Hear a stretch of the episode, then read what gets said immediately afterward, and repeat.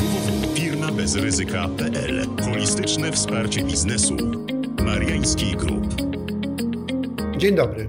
Nazywam się Adam Mariański, jestem partnerem Mariański Group i zapraszam na nasz podcast Firma bez ryzyka.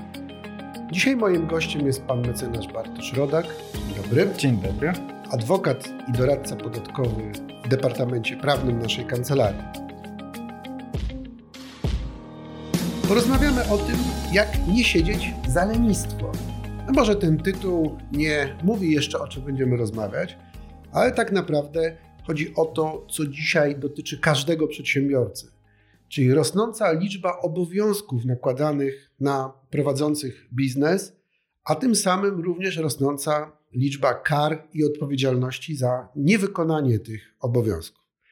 Będziemy rozmawiać o tym, jak się przygotować do tych obowiązków, jak je wykonać, jak wdrożyć pewne procedury, tak aby właśnie nie siedzieć za lenistwo. Panie mecenasie, co się stało, że w ostatnim czasie prowadzenie biznesu w Polsce jest coraz większą brawurą? Problem pojawił się tak naprawdę historycznie z prawa europejskiego, z prawa międzynarodowego, które dość dużą uwagę przyłożyło na to, że to przedsiębiorca powinien pewne kroki podjąć, żeby ułatwić kontrolę mm, organom państwa albo unie, nie doprowadzić, że tej kontroli nie będzie, że sytuacja będzie ustabilizowana, będzie przeprowadzona już na tym etapie właśnie compliance'u wewnętrznego w danej firmie i wprowadzono obowiązki proceduralne. Mieliśmy parę lat temu kwestie dotyczące RODO i uregulowania RODO.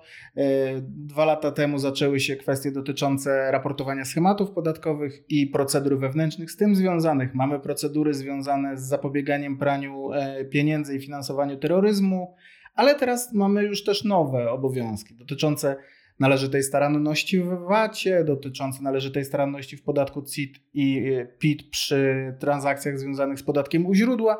Mamy obowiązki związane z takim wdrożeniem jakiejś procedury, która ma nas zabezpieczyć przed ewentualnymi nieprawidłowościami. Ona ma stanowić taki dowód na to, że my zrobiliśmy wszystko po naszej stronie, co umożliwia bezpieczne prowadzenie działalności. No ale to wiąże się z pewnym e, właśnie obowiązkiem, pewnym działaniem po stronie przedsiębiorcy. Ja rozumiem, że ten zakres obowiązków nakładanych na przedsiębiorców wynika z różnych regulacji.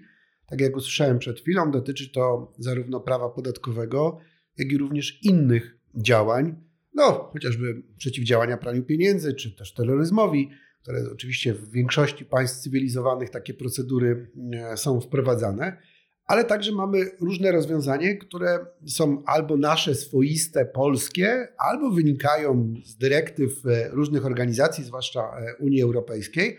Choć wydaje się, że w Polsce nawet dyrektywy Unii Europejskiej potrafimy w swoisty sposób implementować, jak na przykład raportowanie schematów podatkowych, co zwiększa ryzyko podatkowe. Tak, z jednej strony możemy właśnie mieć tak jak w MDR-ach, że mamy sytuację, gdzie ta regulacja polska no, została wypaczona w stosunku do regulacji unijnej, no albo możemy mieć sytuację taką jak w wypadku sygnalistów, gdzie regulacji polskiej nie ma, pomimo że powinna już być.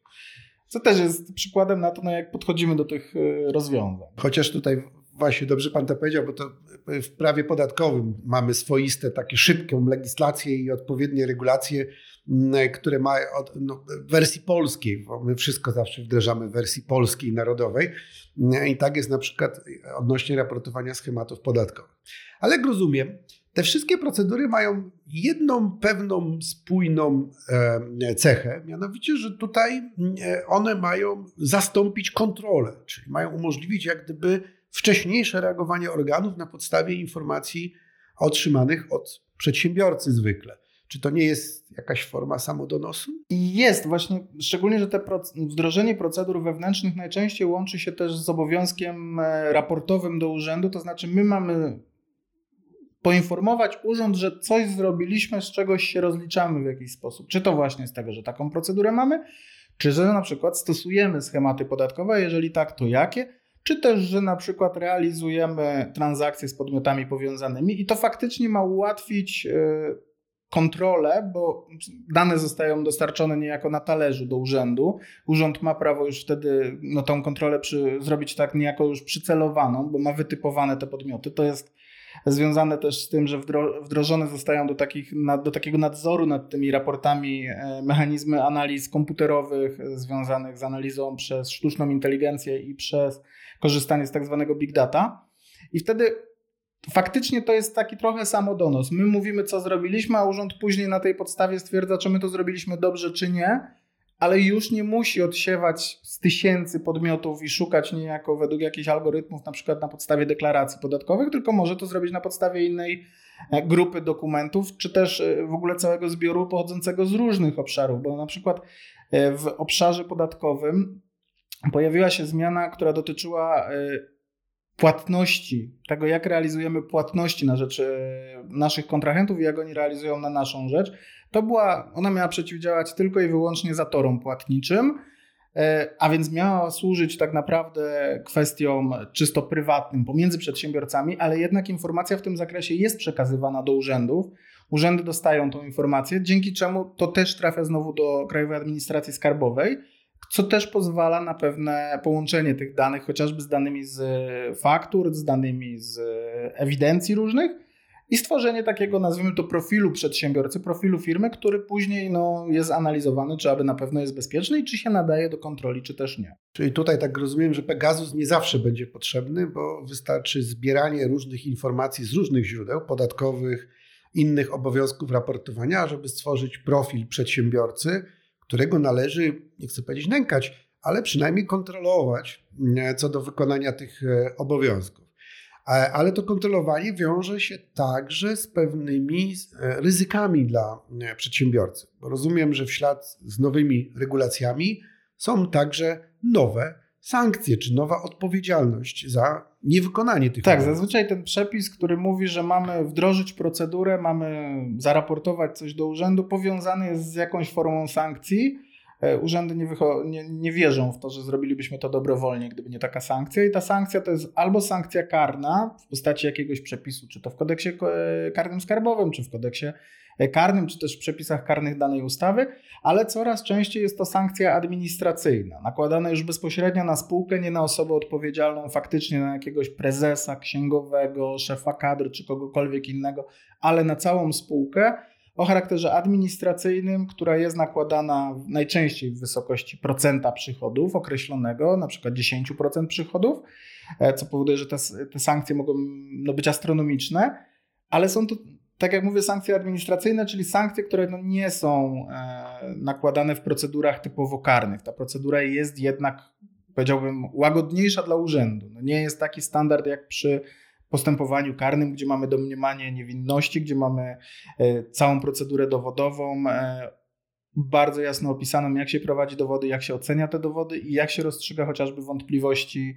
na korzyść oskarżonego. No w podatkach niby tą zasadę mamy, ale jak ona funkcjonuje, to pan profesor wie No właśnie, tutaj ta odpowiedzialność administracyjna teoretycznie jest dalej idąca, bo nie ma kwestii zawinienia, jest kwestia odpowiedzialności e, na zasadzie winy i to powinno być badane, natomiast na etapie postępowań przygotowawczych myślę, że tego nikt nie bada. Ewentualnie w sądzie, jeżeli trafimy do dobrego e, sądu, można ewentualnie liczyć na zbadanie kwestii zawinienia, ale to może z praktyki dodajmy, że polskie sądy powszechne, które zajmują się sprawami karnymi, skarbowymi czy karnymi gospodarczymi, kompletnie są nieprzygotowane na rozstrzyganie takich spraw, bo nie trzeba tylko, nie wystarczy tylko znać prawo karne, postępowanie karne, ale również przepisy i praktykę gospodarczą czy też podatkową. No i tutaj możemy to już tak najdelikatniej oceniając powiedzieć, że jest dość słabo.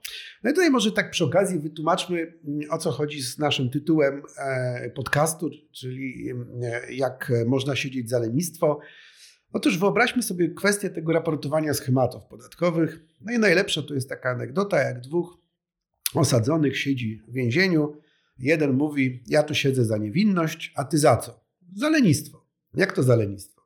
No wiesz, rozmawiałem z kuzynem, że on mi powiedział, że mm, prowadzenie spółki ZO nie do końca jest opłacalne, lepiej by było to przekształcić w inną formę prawną, na przykład spółkę komandytową, wtedy będzie niższy podatek, nie będzie składki zdrowotnej, nie będzie problemów z tak zwanym polskim nieładem.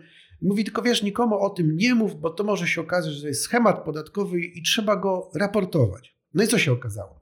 No mnie się nie chciało, a on poszedł i raportował. No i właśnie jak się nie chciało, zapomniało, jest lenistwo, to wtedy kara grzywny jest 20 do 28 milionów złotych. No i oczywiście grzywnę można zamienić na zastępczą karę pozbawienia wolności, o czym świadczy e, ten przykład opisany w anegdocie. No ale przecież nie możemy tylko straszyć naszych przedsiębiorców, panie mecenasie, no bo skoro są te procedury, skoro są te obowiązki, skoro jest ta odpowiedzialność administracyjna czy karno-skarbowa, czy coś ten biedny przedsiębiorca może zrobić, żeby temu zapobiegać, żeby to ryzyko przynajmniej zmniejszyć, jak nie wyeliminować? Jest zawsze taka możliwość, szczególnie, że te obowiązki raportowe, obowiązki proceduralne to jest tak naprawdę zwieńczenie pewnego dzieła, które było, powinno być powzięte wcześniej. Bo tak naprawdę przygotowanie do tego, żeby nie paść ofiarą e, do takiego dowolnego stosowania przepisów karnych, nie stać się tym przysłowiowym przestępcą, e, zaczyna się od tego, że wszelkie umowy, które mamy wewnątrz spółki, nawet umowę z członkiem zarządu, regulamin pracy zarządu, on musi być określony. To musi już być określone, przygotowane, szczegółowe, staranne, bo na tej podstawie później przygotowanie tych procedur też jest łatwiejsze, bo już pewne rzeczy są ograne, są sprawdzone i jesteśmy w stanie je opisać. A takie procedury najgorzej się przygotowuje w takich podmiotach, i to znowu z praktyki, gdzie wszystko jest na tą przysłowiową gębę.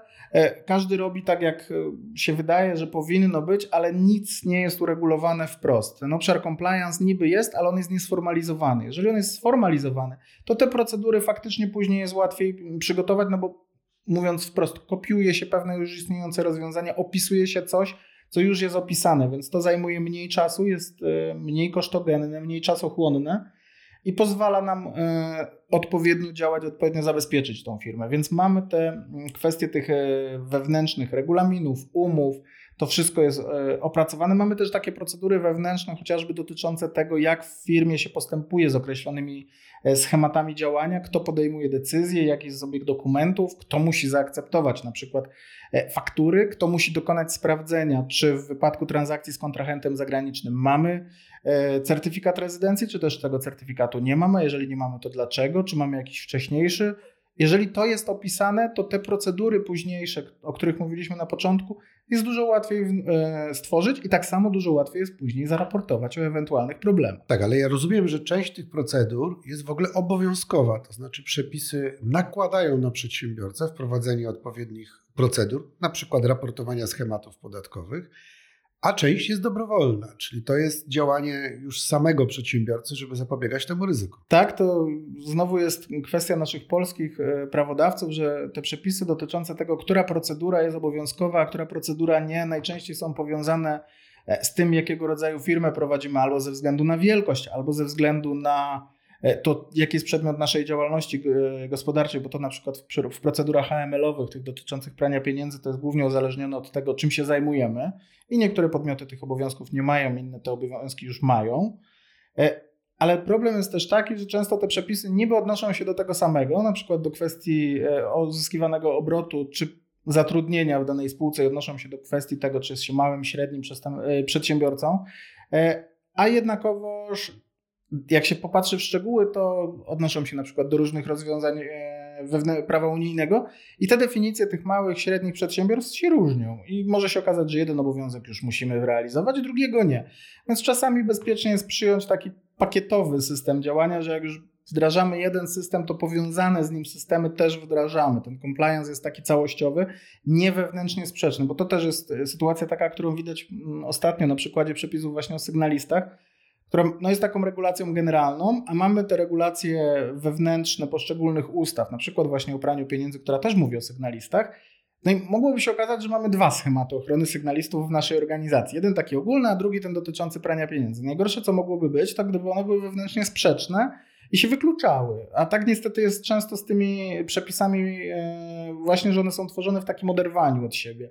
Każdy bierze RODO, zajmuje się RODO, ale nie patrzy, czy to wpływa na przykład na właśnie kwestie związane z praniem pieniędzy, czy też w dalszej kolejności na jakieś kwestie związane z podatkami. No właśnie, tutaj też dochodzimy do takiego ciekawego tematu, że w Polsce mamy najwięcej prawników i lekarzy, to znaczy czerpie się wiedzę z internetu.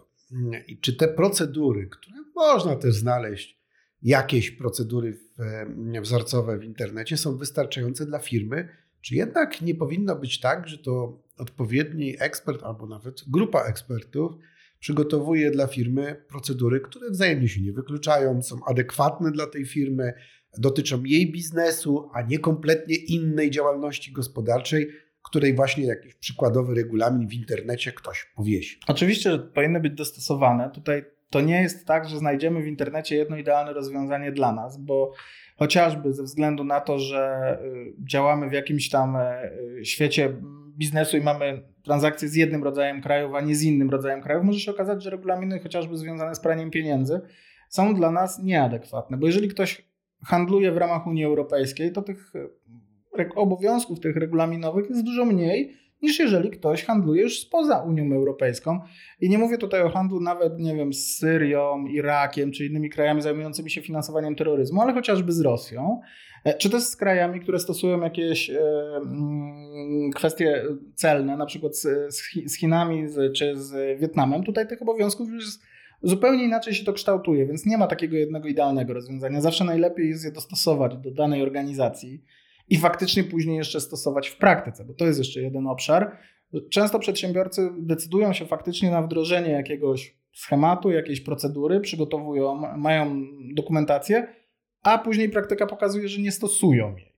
Że w praktyce to gdzieś leży, zapomniane, obrasta kurzem. Czyli tu też potrzebne jest szkolenie pracowników, osób odpowiedzialnych za wykonanie tych procedur. No bo co z tego, że mamy procedurę należytej staranności w przypadku VAT, jak nikt jej nie przestrzega. Więc w tym momencie brak e, stosowania tej procedury może odbić się negatywnie dla przedsiębiorcy właśnie w tym obszarze, czyli na przykład pozbawienia prawa do odliczenia podatku naliczonego, czy też nie daj Boże uznania, że podmiot był zamieszany w jakąś karuzelę podatkową. No i tutaj chyba też trzeba zwrócić uwagę jeszcze na jedną kwestię, że polskie prawo dotyczące zwłaszcza e, gospodarki różnych obszarów, nie tylko podatkowych, ale właśnie tych wszystkich regulacyjnych, jest jednym z najszybszych, szybciej zmieniających się, jak nie, jak, jak nie najszybciej zmieniających się e, przepisów e, w Europie przynajmniej, ponieważ co roku nasz parlament tworzy tysiące nowych, tysiące stron nowych regulacji, które dotyczą także obowiązków nakładanych na przedsiębiorców i sankcji. Więc co trzeba było zrobić? Chyba trzeba to monitorować z dnia na dzień. Czy przedsiębiorca sam jest w stanie codziennie rano, budząc się przed śniadaniem, jeszcze przejrzeć, a wczoraj opublikowano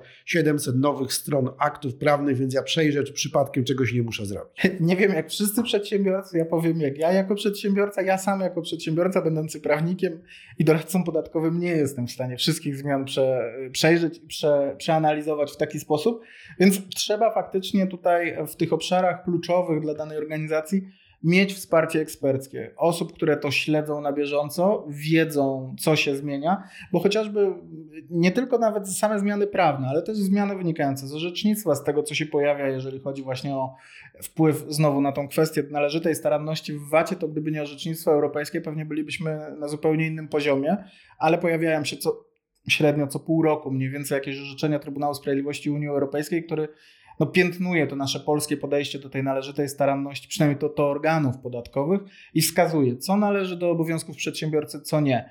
I gdyby patrzeć na to z perspektywy przepisów, to tam się nic nie zmieniło. Przepis jak był, tak jest, zmienia się tylko podejście, chociaż ewolucja w organach skarbowych jest dość powolna. Więc tutaj faktycznie no, konsultacje, zasięganie opinii, korzystanie z tych opinii, szczególnie, że te opinie mogą mieć też walor e, dowodowy później w ewentualnych postępowaniach. Zabezpieczający, że przedsiębiorca podjął odpowiednie czynności, żeby to wyjaśnić. No dobrze, ale panie mecenasie, jakbyśmy tak chcieli krótko opisać, e, w jaki sposób e, przedsiębiorca powinien postępować, zachowywać się, aby tym przestępcom, tym e, podmiotem, który działa nielegalnie, który ponosi odpowiedzialność, nie zostać. To co on powinien robić? Takie w kilku jakby krokach czy etapach co taki przedsiębiorca powinien realizować? Pierwsza podstawowa zasada to jest tak naprawdę znać swoich kontrahentów, zarówno tych, od których kupujemy, jak i tych, których sprzedajemy, mieć ich zweryfikowanych i posiadać na to dowody. Bo to jest jeszcze jedna kwestia, o której warto wspomnieć, że pewne rzeczy my robimy, weryfikując kontrahentów, ale nie zostawia, nie zostawia to żadnego śladu e, w naszej działalności. Jeżeli ten ślad zostanie, to przy ewentualnej kontroli zawsze sytuacja jest dla nas bezpieczniejsza. Druga to jest weryfikować płatności, korzystać z tych rozwiązań, które są przewidziane w prawie, czyli z białej listy, e, z mechanizmu płatności podzielonej i znowu posiadać dowody, że się to zrobiło. W wypadku przedsiębiorców, którzy zajmują się eksportem czy wewnątrzwspólnotowymi dostawami towarów, no to jest weryfikowanie tego, jak ten transport przebiega, bo tu się też czasami zdarzają e, w tym obszarze problemy. Dbać o te rozliczenia podatkowe, czyli to, jak prawidłowo jest składany pliki od PK, jak są e, przygotowane transakcje międzynarodowe pod kątem właśnie podatku u źródła. Czy my mamy też certyfikaty, które uprawniają nas na przykład do stosowania stawek obniżonych albo do niestosowania w ogóle stawki e, krajowej podatku e, dochodowego. Znać te przepisy, wdrożyć te procedury i pamiętać o takich trzech zasadach, które obowiązują, dwie z literatury, jedna taka sprawa drogowego. Ta sprawa drogowego no to jest zasada szczególnego zaufania, zgodnie z którą szczególnie nie należy ufać organom podatkowym i organom państwowym. Tutaj do nich to jest naprawdę ograniczone zaufanie, bo to, że zadzwonimy jednego dnia na informację podatkową, zapytać, jak rozliczyć daną fakturę, nie oznacza, że jak zadzwonimy następnego dnia, to nie dostaniemy informacji zupełnie sprzecznej. No, jest nawet wysoce prawdopodobnie, że będzie odmienna, albo przynajmniej częściowo odmienna niż z dnia wczorajszego, jak to będzie inna osoba niż ta, która udzielała wczoraj tej informacji. A poza tym ta informacja w żaden sposób nie chroni przedsiębiorcy. Dokładnie. Druga zasada to jest zasada wywodząca się od Gombrowicza, a więc nic na gębę. Niestety nasz e, świat powoduje, że no musimy mieć na wszystko tak naprawdę potwierdzenie dokumentowe. To może być dokument w formie papierowej podpisany przez kontrahenta, może być to dokument w formie elektronicznej, może być to wymiana maili, może być to informacja e, zasięgnięta z internetu, ale udokumentowana. I trzecia zasada wywodząca się z prozy amerykańskiej to jest zasada Tanstaffel, czyli nie ma czegoś takiego jak darmowy lunch. Nic nie ma za darmo. Jeżeli coś jest zbyt piękne jako transakcja, E, cena jest za niska, cena jest jaka, warunki handlowe są jakieś zbyt korzystne dla niej, to musimy do niej podejść z dużą podejrzliwością, bo tam najprawdopodobniej coś jest nieprawidłowego. Jeżeli o tych zasadach będziemy pamiętać, będziemy właśnie dokonywać tych weryfikacji, korzystać z tych mechanizmów, i sobie to udokumentujemy, to tym przestępcom raczej nie zostaniemy. Tak, no czyli można podsumować, że te przepisy stają się coraz bardziej skomplikowane. Praktyka ich stosowania jest także zmienna i to czasami z dnia na dzień. Więc albo przedsiębiorca bardzo dokładnie będzie je znał i śledził tą praktykę, co jest dość trudne, jeżeli się tylko jest w jednej organizacji, y, zarówno sam przedsiębiorca, czy też e, prawnik, który jest wewnętrznym prawnikiem, ma mniejszą możliwość poznania praktyki niż kancelaria, która obsługuje wiele podmiotów. Więc można te przepisy znać samodzielnie albo znać kogoś, kto je zna. No a dzięki temu, że Państwo wysłuchali nas podcast, to już Państwo wiedzą, że znacie kogoś, kto je zna. Ja bardzo się cieszę, jeżeli Państwo dotrwali z nami do końca, bo nie chcą Państwo siedzieć za lenistwo, bo już samo poświęcenie czasu na e, posłuchanie naszych informacji dotyczących rosnącego ryzyka prowadzenia biznesu. Ja często to nazywam rosnącą brawurą prowadzenia biznesu w Polsce, jest pierwszym krokiem, aby zapobiegać temu ryzyku, zapoznać się właśnie z koniecznością odpowiedniego regulowania procedur, zachowań wewnątrz firmy, ale także we współpracy z kontrahentami czy organami podatkowymi i to może w ogóle wyłączyć, a na pewno zasadniczo zmniejszy ryzyko odpowiedzialności przedsiębiorcy, odpowiedzialności również menadżerów i pracowników, co także omawialiśmy już w innych podcastach i naszych webinariach. Panie mecenasie, serdecznie dziękuję za dzisiejsze spotkanie. Dziękuję bardzo. I zapraszam wszystkich Państwa na kolejne nasze podcasty Firma bez ryzyka. Moim dzisiaj gościem był pan mecenas Bartosz Rodak. Do usłyszenia. Do usłyszenia.